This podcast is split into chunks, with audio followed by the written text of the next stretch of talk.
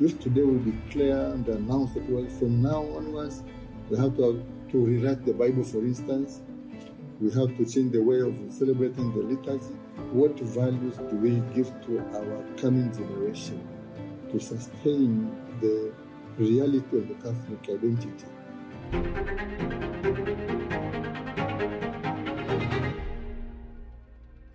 Hey, my friends, I'm just back from Africa. And while there, we spoke with several bishops and uh, the faithful, of course, many, many priests and religious communities.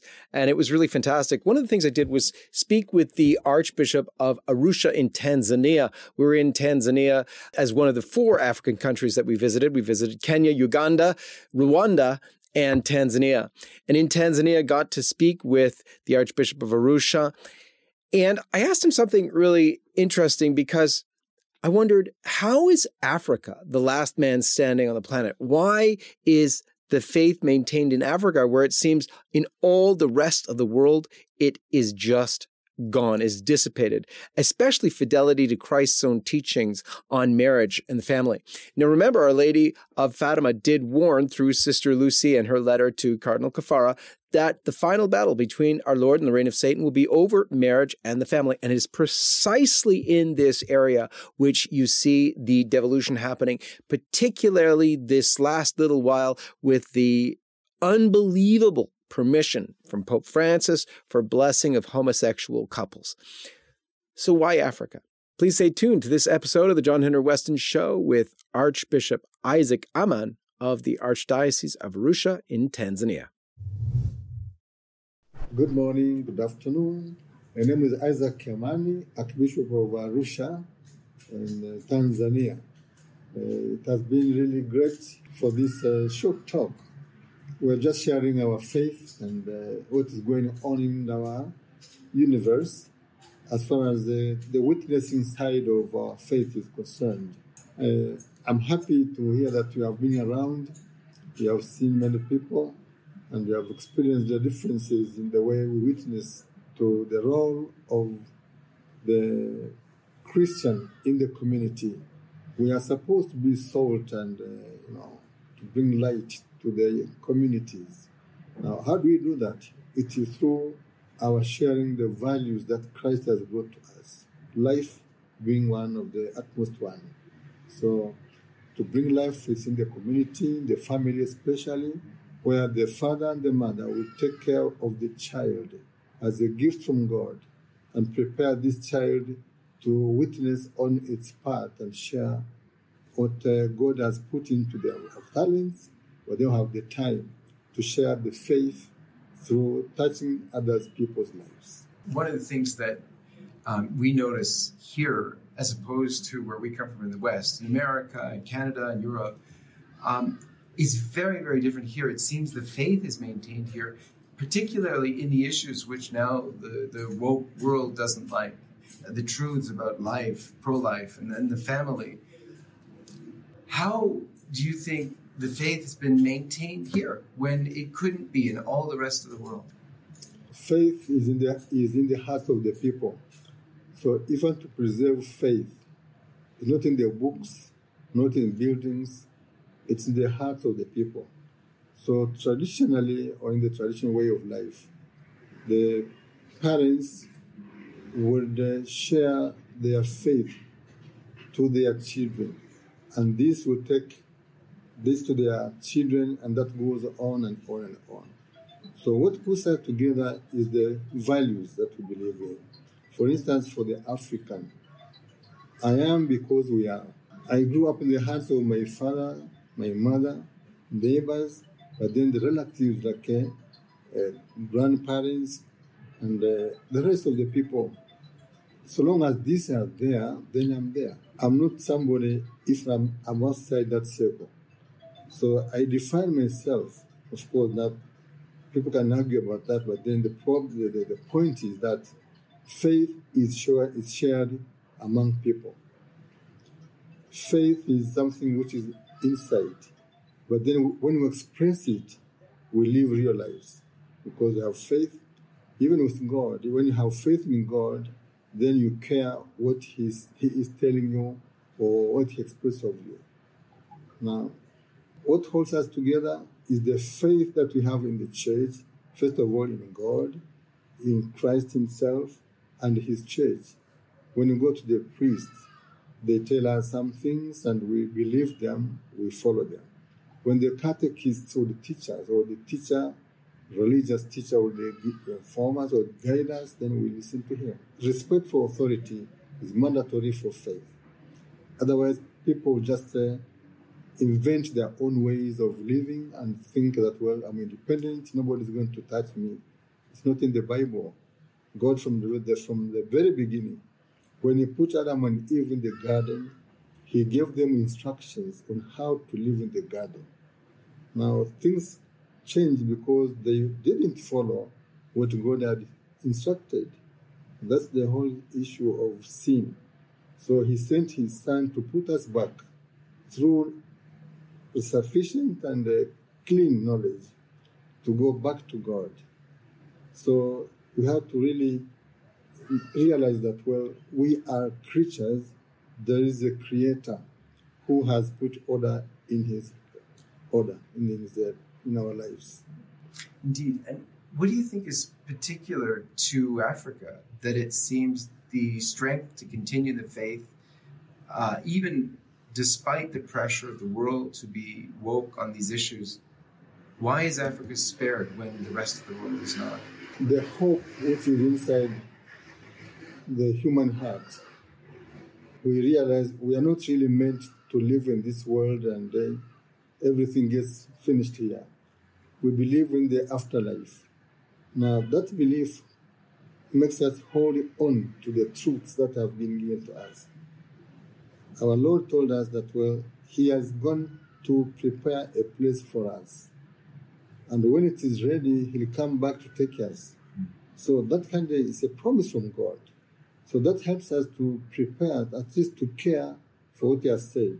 He's going to prepare some place. So we, we are not living here forever. We shall live one day. Now there is another home more than what we have here. We have to make this a pleasant home and beautiful, but we know one day we shall leave. Now, when we leave, where do we go? God has told us there's somewhere to go. Our Lord has gone there Himself. The Virgin Mary has gone there. All the saints have gone there. So, if we are really sensitive to God, to what God is telling us, we better prepare ourselves to go to heaven. And it's by directing our lives according to His principles, values, and have to change our attitudes in order to live with love with our neighbors and also to cast our eyes on God who is always loving us, taking care of us, and also pulling us to Him through His love. Now, next year, you're going to be celebrating the 50th, 50, 50th anniversary of something called the Small Christian Communities, which is kind of unique to Africa. I've never heard about this, at least in the in the uh, in churches in America. Um, if you can explain what is a small Christian community and how do you believe that's affected the ability of Africa and African Catholics to maintain the faith? Now, these are the it's an association of the bishops living in the Eastern Africa section. Now, in 1961, they formed this association and uh, listening to the call of Vatican II that we shall have, uh, we have to have our church having the family of God. So, following that call from the Vatican Council, Second Vatican Council, the bishops of AMECEA decided to have uh, the, the small Christian community as a format of taking care of, the, our, of our people, pastoral care of the Christians should be formed along that line of having small Christian communities, which would form a 10 to 15 families staying together. This one must be near, living nearby.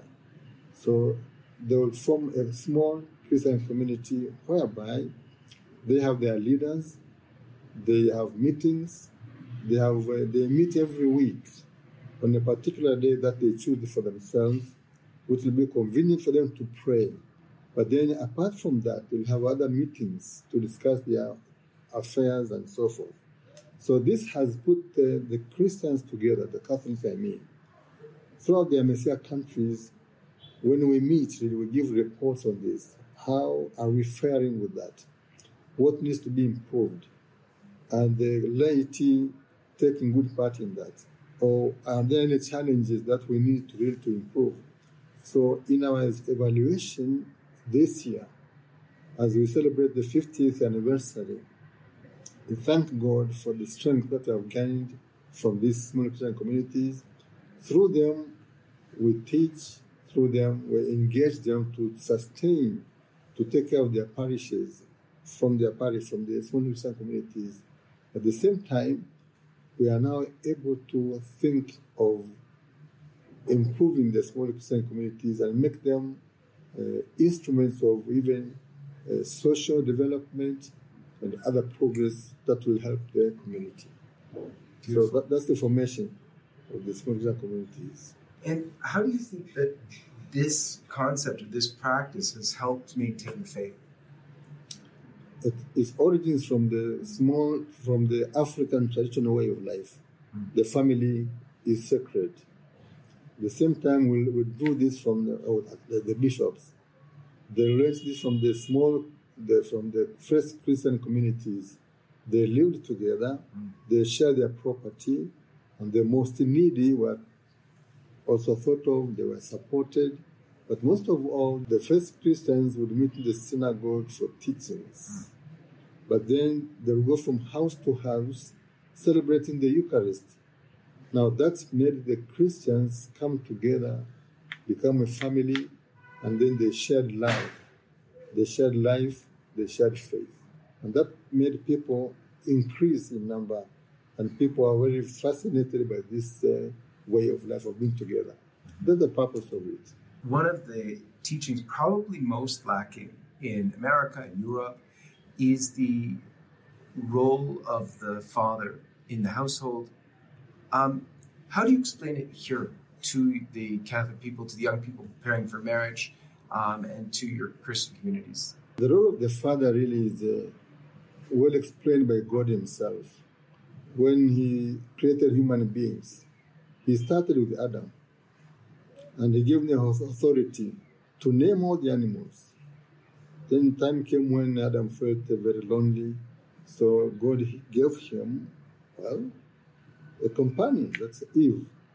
Now, from these dynamics, we realize that God put man first because this man has the authority to take care of the wife and the children. That is his role. And that is really the thing is the status is quite unique. The vocation of man is to take care, to direct, to monitor, and to guide. That's the role of man. So when we think of the vocation of man, we look at uh, St. Joseph that God entrusted his son to Joseph. He entrusted his mother, Mary, to Joseph to take care of this. And that's why Joseph and Mary had to run to Egypt to save the child from Herod. And when it was convenient time, he went back. On hearing that, uh, well, the son of Herod was at the, at the throne, he changed direction. Instead of going to Bethlehem, near Jerusalem where it, was be, would be dangerous for the child. He went to Nazareth to hide and to protect his family, to take care of them. He did his carpentry there. He taught his child carpentry, and his wife, Mary, was supportive. Now, that kind of direction, the role of Joseph puts before us the role of man to take care of the family, to take pride in working hard to support the family. So abandoning the family is a serious crime for any man. And then the wife also has to understand that uh, they should not compete. They have to work together for the sake of the family and the growth of the child. Because child Jesus learned from his mother, from the of himself, how to work hard, to love work, but then to realize that well, work is for development, to change things for the better not for selfish motives. So this kind of uh, arrangement was first put in place by God Himself. And we human beings have to learn from God how to plan our lives according to the wishes and directives of God. Beautiful. One more question for you. It's because Africa is the subject now of a lot of pressure, trying to get Africa to change her ways, trying to get the people of Africa, particularly the, the Catholics, the Christians, to to uh, change their stance with regard to the family, with regard to pro life. Um, and it's causing suffering because they're removing uh, aid. Uh, World Bank is pulling from aid for even for AIDS victims. All of this is being removed because you won't give in on these things. What is your what are your thoughts about that and about Africa being able to withstand the pressure? I think uh, Africa is very rich, very rich, but then we were made to think and feel that we have nothing. But then we have the values of life. We have the values of hospitality. We have the values of uh, appreciating each other. Now, that by themselves are very strong. Now, the, whoever is uh, drifting us away, it is for their own benefits, not for us. So Africa should stand on its own and say no to whatever is against God's will for human beings and to go against what is disrupting or destroying what is beautiful in Africa. Mm. So we are losing our values if we are not careful. For instance, the, the, the hospitality, that's a value which has been treasured. Uh, how can we love without taking good care of each other? It is by taking care of each other, be concerned. No, Cain killed his brother. He was angry with him and he killed him. Now, the, that feeling is in human beings. You have to really fight against it. And God won't Cain. If you don't uh, take care of your anger, you'll end up in a mess. So he went up in a mess because he didn't listen to God. Mm. So we should tell the Western world, whoever is helping us, thank you for your support and aids and promises. But please listen to us too. We have something to contribute. We may be poor in some things, but we are not poor in everything. So the wealth of Africa should also, if, the, if it's welcome, can also save the rest of the world for whoever is ready to listen and learn what is good in Africa may also benefit the rest of the world. There was this synod on synodality that went on, and the bishops of Africa contributed in that they wanted to maintain the traditional faith, whereas a lot of your brother bishops, cardinals even, are suggesting a, a different way, a, a, a, path that seems, at least to Catholics who practice the faith from the Catechism, it seems strange. What and how how did you as a bishop feel about this happening? And and for us, for laity, we're, we're confused. What what did it? What was it for, like for the bishops themselves to see this? No, you know, it depends where one is speaking. If you are traditional, I, I like tradition because tradition gives you roots. Tradition tells you where you come, you are coming from when you move from your from the foundation, look at the take an example like a building. A building stands on a foundation. When you remove the building from the foundation, where do you take it? How does it survive? Christ is our foundation. God has instructed that way. So the values that we get from Christ should be really treasured to the end of the world. Now, when you come with these uh, fancy ideas we call them development and progress and so forth. Now, where do they come from? They don't come from God.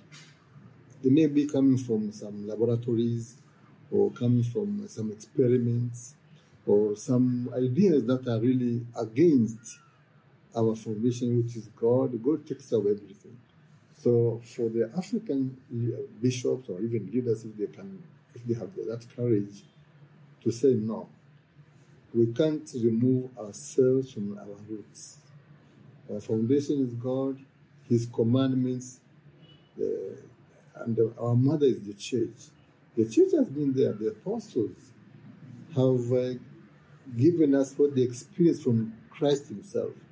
Now we are carrying on those values because we believe these are the tenets that really they put us together. We call ourselves Catholics because we have been Catholic from the very beginning. If today we declare and announce that, well, from now onwards, we have to, to rewrite the Bible, for instance, we have to change the way of celebrating the liturgy. For some reasons, if it makes it possible and the people mature better for changing, but then have to be really careful. What values do we give to our coming generation to sustain the reality of the Catholic identity? If you have any closing thoughts for us, we'll take them. And then, if you wouldn't mind, we have very many viewers who would love to receive your blessing as well. Okay. Well, what I say to say is that uh, let us realize that well things are changing. In the past, we had uh, fewer coming churches. They are spring from uh, Pentecostal movements and other sources. Now, in the past, the Catholic Church had particular areas and you know some strong designs, and uh, you know it was well respected. Now we are coming into a kind of competition, competing with the same Christians, and some of them are drifting from the faith, from the Catholic faith to other religions. People are intermarrying each other. From they don't care where they're coming from. So this will also affect the way we plan our growth. But all in all, we are sure that well, Christ is the, in the boat. So long as He is in our boat, we are safe. So let us pray that we, we stay together, realize that there, there's more competition, and uh, which is okay also. But also, also it will strengthen us. Realize that while we are now competing, let us improve our families, let us improve our faith, let us go back to the sacraments, let us go back to the Bible with zeal and also learn from the successful stories, whatever they are. For instance, this one in Af- America, in, uh, in Africa, or wherever. If we have successful stories anywhere, let us make them as a pattern and examples of following, which is good. So we pray, God, that we really remain steadfast in faith, and uh, we send a message that, well, we thank God for sending His Son to us to redeem us. Now let us stay together as a redeemed people of God, a family that stays together.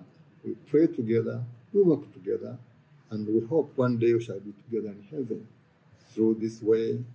Who told us He's the way, He's the truth, His life. So let us not shake ourselves or be shaken from that by whoever has glittering promises while we know what the reality is. Beautiful. So we close with a prayer. Almighty Father, we thank you very much for really giving us this opportunity to hear from each other how we experience life in different parts of the world. We thank you for the good Christians that are really working hard to witness their faith through different encounters. In a special way, we pray for the Christians who are suffering because they are Christians. We pray for those who are courageous enough to say no to what needs to be addressed in that way. We pray that we have peace in the world. We pray for the suffering children, women, and families. We pray for our experts that they can use their expertise to change lives for the better.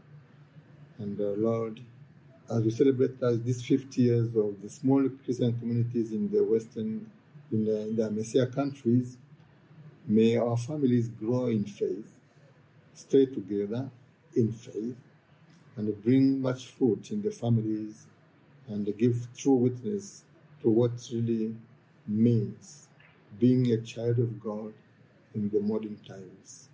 We ask this in Jesus' name. Amen. In the name of the Father, and of the Son, and of the Holy Spirit. Amen. Thank you, Henry. Thank you, Excellency. God bless you.